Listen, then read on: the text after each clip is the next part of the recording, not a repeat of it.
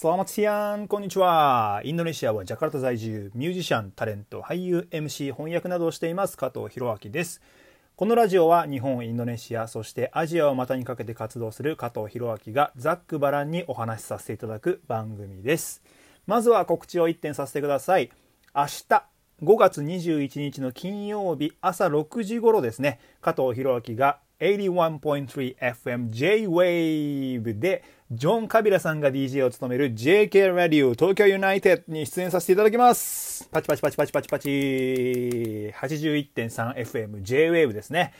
えー、テーマはズバリインドネシアのシティポップブームということで短い時間ではあるんですけれども少しお話をさせていただきますのでぜひラジオを 81.3FM に合わせて聞いてみてください。よろしくお願いします。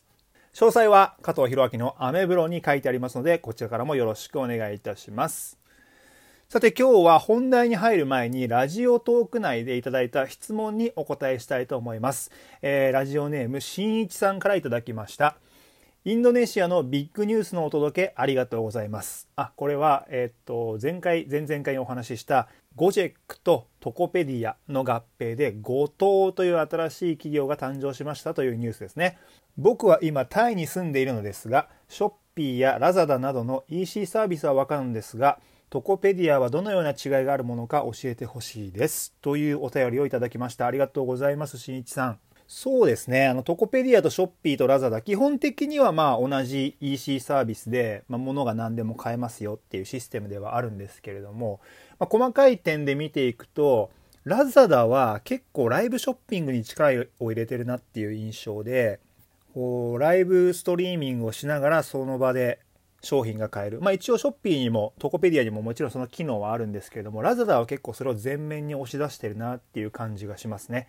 で僕自身もラザダからライブショッピングの番組やってくれませんかなんていう話もね、あったりして、結構そういうところに力入れてるなっていう感じがしますね。で、あとは、まあ、ショッピーとかラザダは基本的には結構女性をターゲットにしてるのかなっていう面があって、化粧品だとか、まあ、服とかそういったものにかなり力を入れている印象がありますし、えー、いろんなサイトを見てみてもそういう特徴がありますよっていうふうなことが書かれてますね。トコペディアはどちらかというとそこがニュートラルで化粧品とか服に寄ったりはしてなくてむしろあの携帯のガジェットだったりとか電子機器を中心に、えー、男女問わず、まあ、むしろ男性の方が多いのかな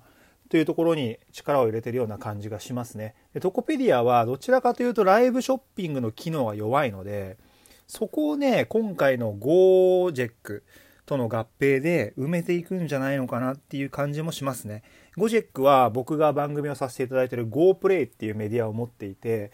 そことの連動の中で、ライブショッピング機能っていうのをもっともっと充実させていきたいっていう思いもあるんじゃないかなとは思いますね。なのでそういったあたりがトコペディアショッピーラザダでは違うのかなっていう感じがします。ただまあ基本となる機能は同じなので、えー、価格を見て比べてクーポンとかも見比べてショッピーラザダトコペディアどこで買おうかなってなるっていうのが大体インドネシア人の感覚かなとは思いますね。しんいちさんお便りありがとうございました。さて、ここから本題に入っていきたいと思います。えー、いつもはね、インドネシアのニュースをこちらでお届けしてるんですけれども、今日はこんな日本のニュースがインドネシア語で記事になってるよという話をお届けしたいと思います。ニュースのソースはいつもお世話になっているジャパニーズステーションというですね、日本のニュースや音楽、芸能を取り扱っているメディアから、えー、取ってきています。えー、僕がゴジェックというメディアでやっているレギュラー番組、ヒロ先生にもニュース提供でご協力いただいてます。テリマカシです。さあ皆さんは活魚バッグなるものをご存知でしょうか？活魚ってこう生きる魚って書いて活魚ですよね。活躍の活に魚。で僕はねこの記事を読んで初めて知ったんですけれども記事のタイトルは「生きた魚を持ち歩ける新しくてユニークなポータブルタンクが日本で登場」だそうです。これ元ネタは、えー、こちらの企業活魚を運ぶマコーポレーションさんのインスタグラムからだと思うんですけれども、現在はですね、写真が全て削除されてしまってるんですね。で、記事になってるサイトっていうのを見つけたんですけれども、生きた魚を持ち運べる活魚バッグが日本で爆誕。斬新すぎるアイデアに外国人仰天という記事がネット上にありました。ジャパニーズステーションの記事の中では、このユニークで十分にギラな、ギラってインドネシア語で頭がおかしいって意味なんですけど、このユニークで十分にギラな頭のおかしな商品と紹介されています。まあそれはそうですよね。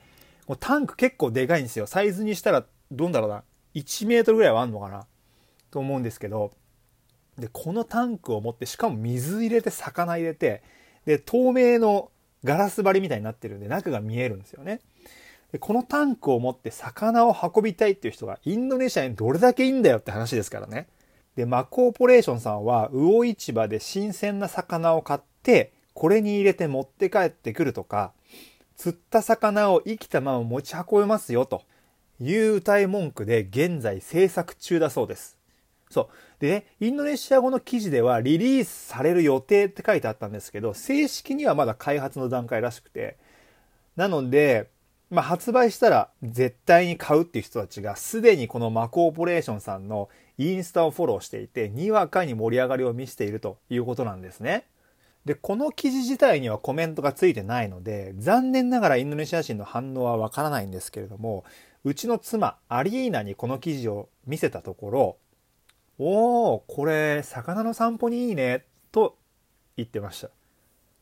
いや、魚の散歩って、そんなのあるんですか？いや、魚ってそもそも散歩必要なので、その発想僕全くなかったんですよね。と思ったら、インドネシア語の記事の中にも散歩にも使えるよみたいなことが書いてあったんですよ。いやー、これ見てね、あとこれ、妻のね、アリーナからの話を聞いて、自分の発想の幅なんてまだまだ狭いなっていうのを思い知らされましたね、本当に。修行し直しますわ、本当まあでもね、こういうニュースを見ると、日本って本当に発想がユニークで面白い国だな、と思われますよね。絶対に。外国の方から。これを思いつく国が日本以外どこにあるんだよっていうね。でちなみに、昔一緒に日本を旅行したインドネシア人の友人が日本は素晴らしいよねと全てのことに必ずソリューションがある解決方法があるよって言ってたのがすごく印象に残ってて誰かがこんなものがあったらいいのにとかこんなものがあったら便利なのになっていうのが全て商品化されて並んでるのが日本だとその友人が言ってましたちなみにその友人っていうのはトゥルスっていう男性ソロアーティストなんですけど日本のことが大好きで何回も旅行してくれてるんですねで。ちなみに僕が翻訳してトゥルスが歌ってるセパトゥ靴って曲が最高なので、ぜひ YouTube で聴いてみてください。てか、この活魚バッグのニュース、日本で話題になってるんですかね、そもそも。日本ではあんまり知られてないけど、記事のインパクトで世界的には有名になってしまってるっていうのはよくあるので、これもその一種なのかなとは個人的には思ってます。で僕全く日本のテレビとか見れないので日本にいる方で知ってるよって方はね是非またメッセージやコメントをいただければなというふうに思います。というわけで今日はインドネシアでこんな日本のニュースが記事になってるよシリーズ活魚バッグが間もなく発売かという話題をお届けしました。ちょっと変な切り口ですけれどもまあ、日本がインドネシアの人から興味を持ってもらえるっていうのはありがたいことだなとは思っております。ということで、えー、加藤弘明の楽曲は YouTube にたくさん置いてあります。ミュージックビデオなんかもあるので、ぜひ見てみてください。ソーシャルメディア、SNS は Twitter、Instagram ともに、えー、弘明加藤39でやっています。あと各種ストリーミングサービス、Spotify、Apple Music、iTunes、Amazon Music などなど加藤博明のアルバムの楽曲が置いてありますので、こちらもぜひよろしくお願いします。詳しい情報は、えー、ウェブサイト、ひろあき加藤 .com に更新してますので、こちらもチェックよろしくお願いします。というわけで、あなたにとって今日が昨日よりちょっとでもいい日でありますように、お相手は加藤博明でした。テレマガシー。